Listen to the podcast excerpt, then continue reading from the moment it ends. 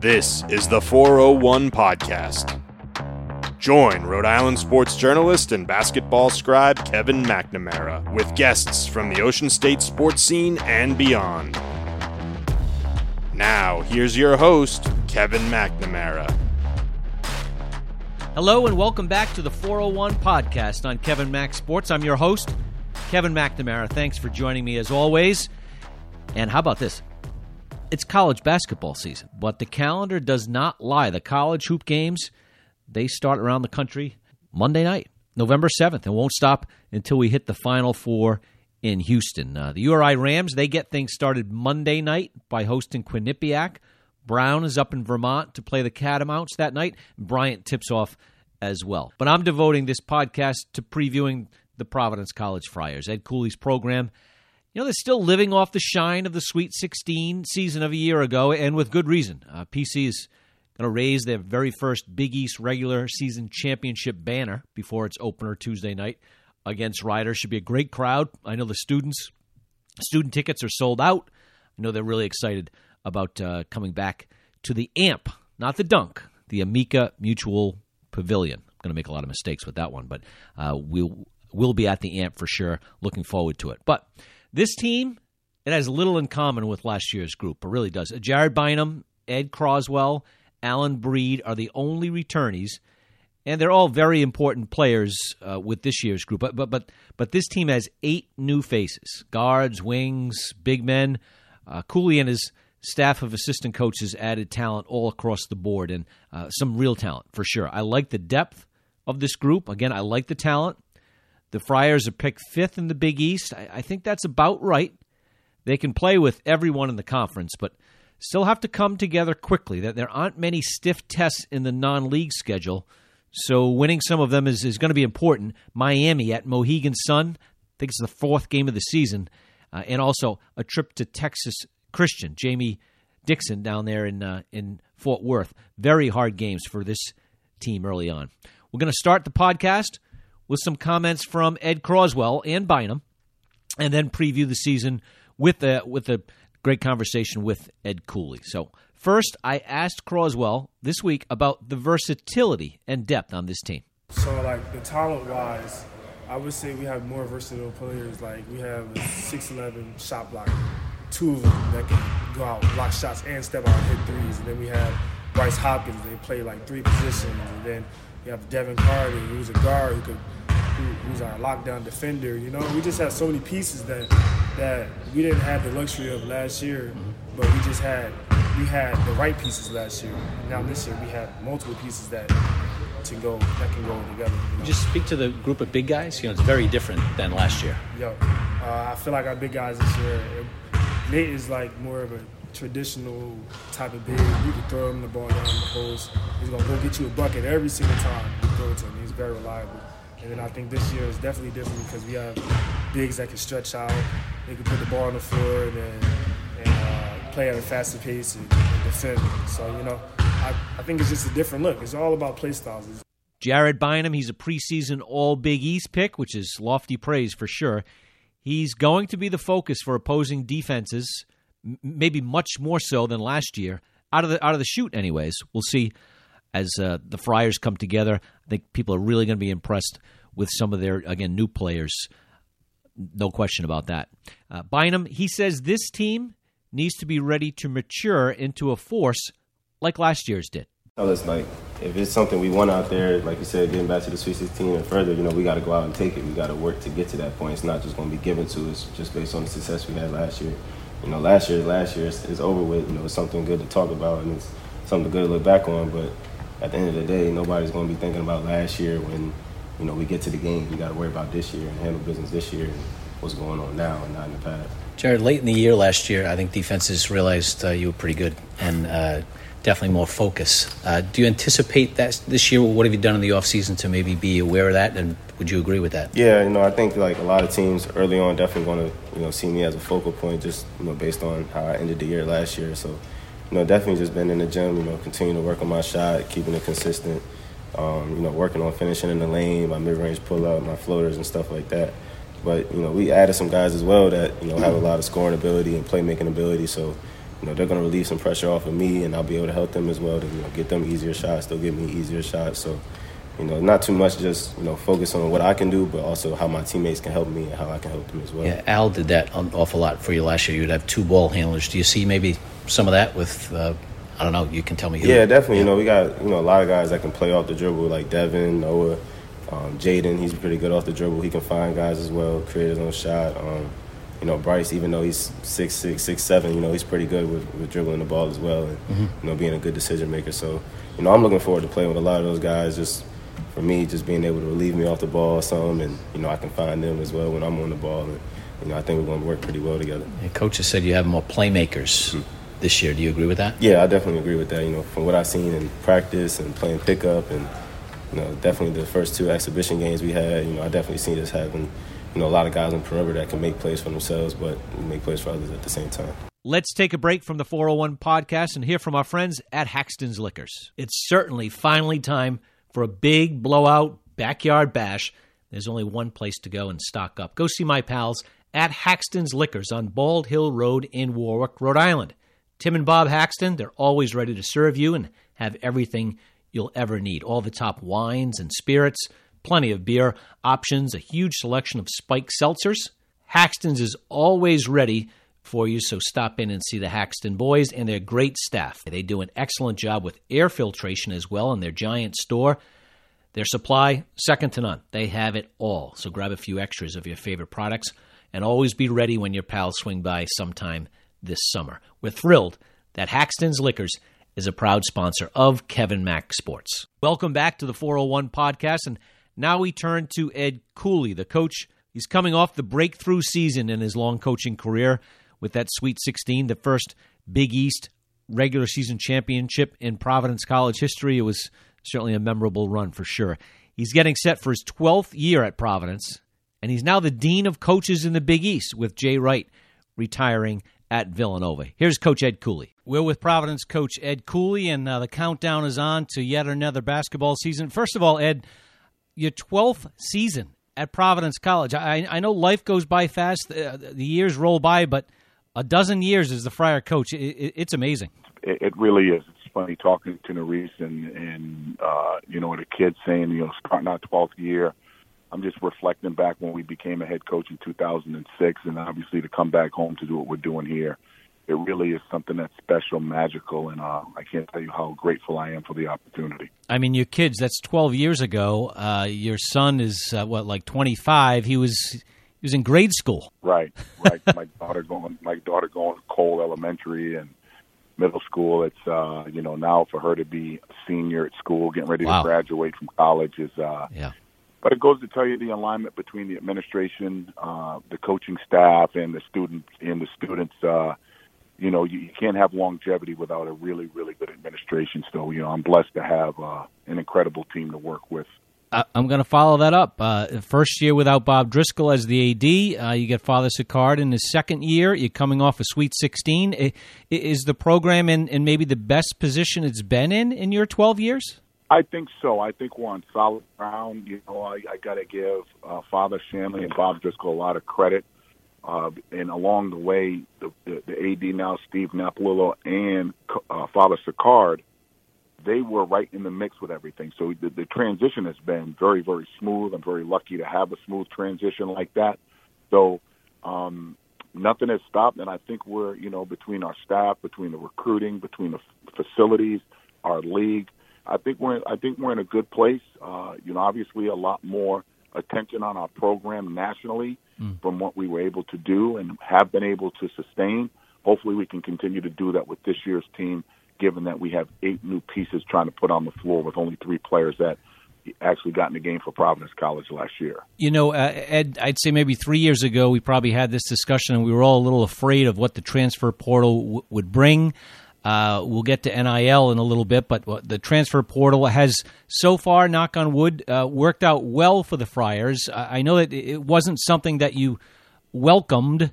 Maybe you welcome it a little bit more now. After a couple of years dealing with the transfer portal, you've adjusted well. How do you think the Friars are positioned right now, and how are you adjusting to that transfer portal? Well, I think you have to sit down and have somewhat of a strategic plan in order to make sure you build your program. Many of us coaches are building teams yearly now, which I think the portal has done. Mm-hmm. Hopefully your culture and your infrastructure, you know, is something that these young men can walk into and just follow along. Yet I think our staff has done a good job identifying pieces that we need. Everybody wants a lot, but I think you're successful based on getting your needs in order to, you know, compete in our league. I think we've adjusted well. I think in our tenure here, we've had some really good transfers going way back to Carson DeRosiers and Tyler Harris. Yeah. We were able to get a Junior Lumumba. We were able to get an Isaiah Jackson. All of them have played in the NCAA tournament. Mm. And then you fast forward it, moving on where you got a Noah Hawkler, and then you add Al and Justin, and now the group we have. I think we've been on the portal system well before it was called that, and that's a credit to our staff. No, I think you've done a great job with the transfer portal, and I think Providence is positioned well. You like to say it's difficult to get those 5 stars, the 4 pluses from around the country, but on the rebound, the Big East has done really well with the portal, and the Friars have proven to be a really good landing spot. Do you kind of see that? I do. Well, when you're 16, 17, 18 years old, many young men and women look at the bright lights of a name versus the substance of an organization. And I think the substance of what we do and how we do it, we treat you as a person, not just as a player. I think that comes through in our recruiting. We care about you graduating. We talk about things beyond basketball. And I think if it doesn't work out for people at other schools, they come here and see that our transparency was apparent once they get here. And that's not patting ourselves on the back. That's just who we are as people. Ed, last one before we talk about this year's team.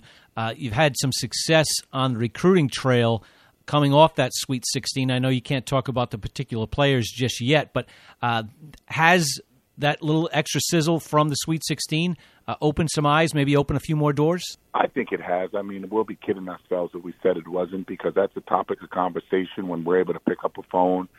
When Jeff Ivan and Brian are actually doing the early recruitment and the courting of these kids, they talk about last year's team a lot. So I think it's definitely helping us. Just like anything else, though, Kevin, you still got to secure those commitments once they get on campus. And the job of the coaches are to get them here.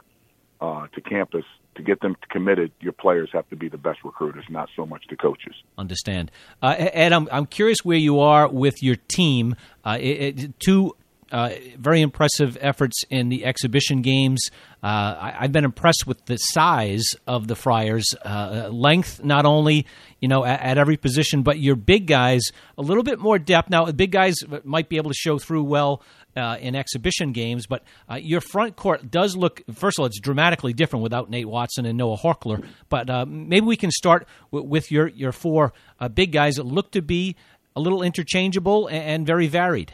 Yeah, obviously, to the eye, we're definitely playing a little bit different than we had in the past. We don't have the quote-unquote anchor.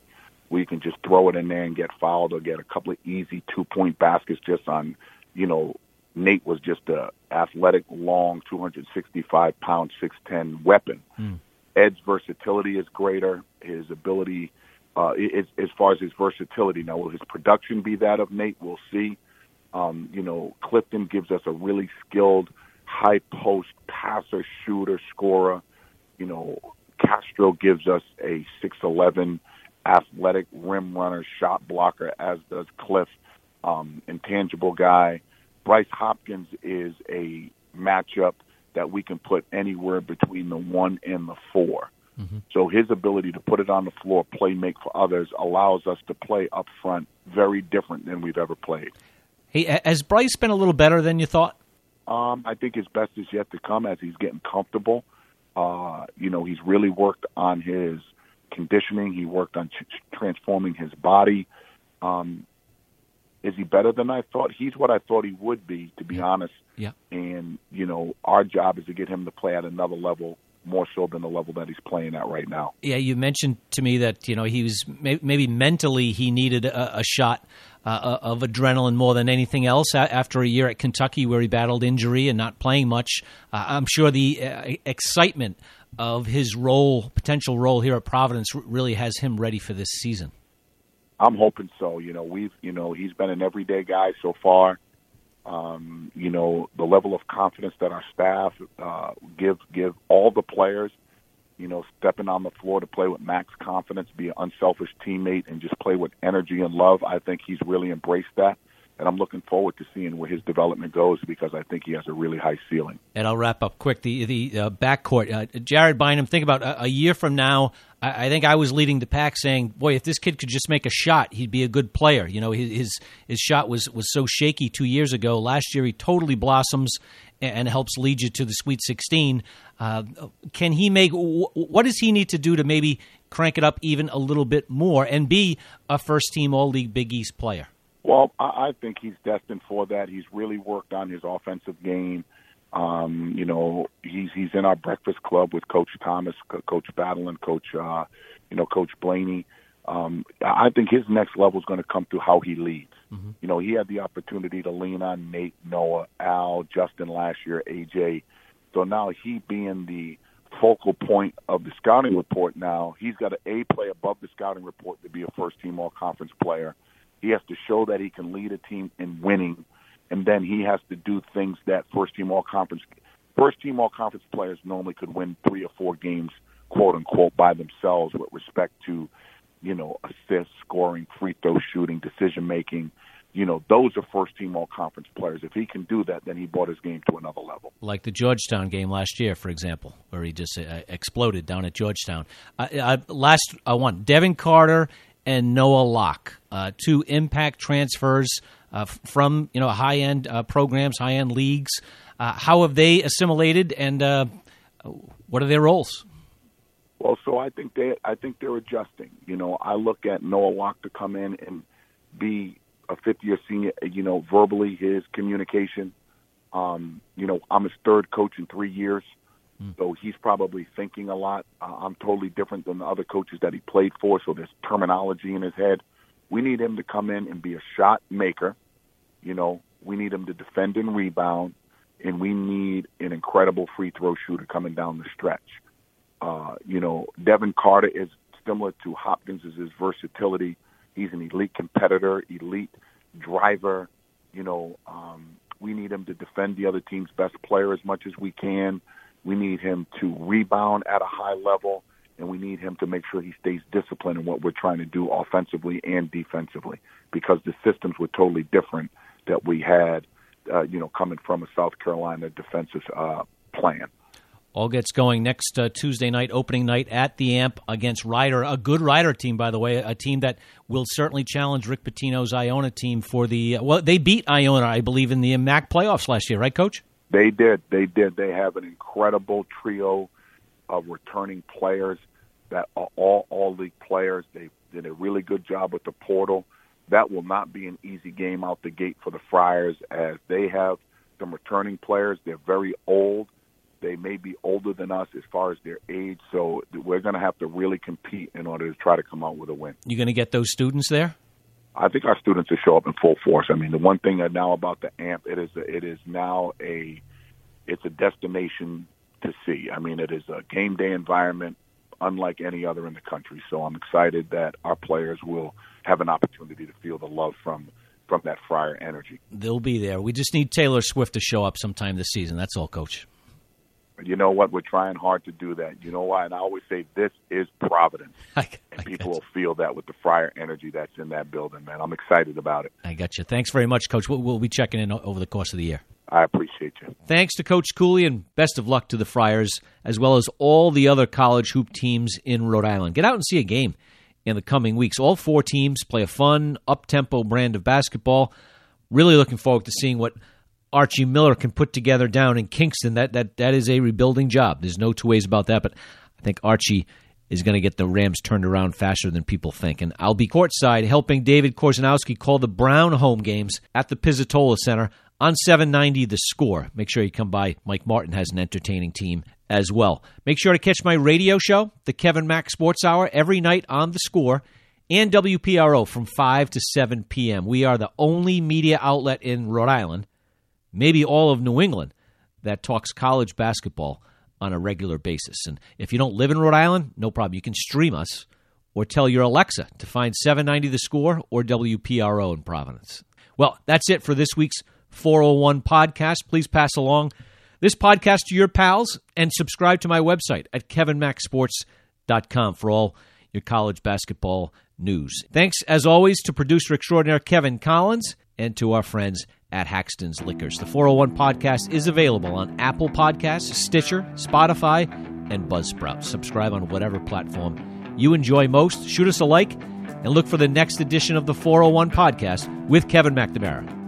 Thanks for listening to the 401 podcast with Kevin McNamara. Get the 411 on the sports scene in the 401 by subscribing to the 401 podcast from KevinMacSports.com.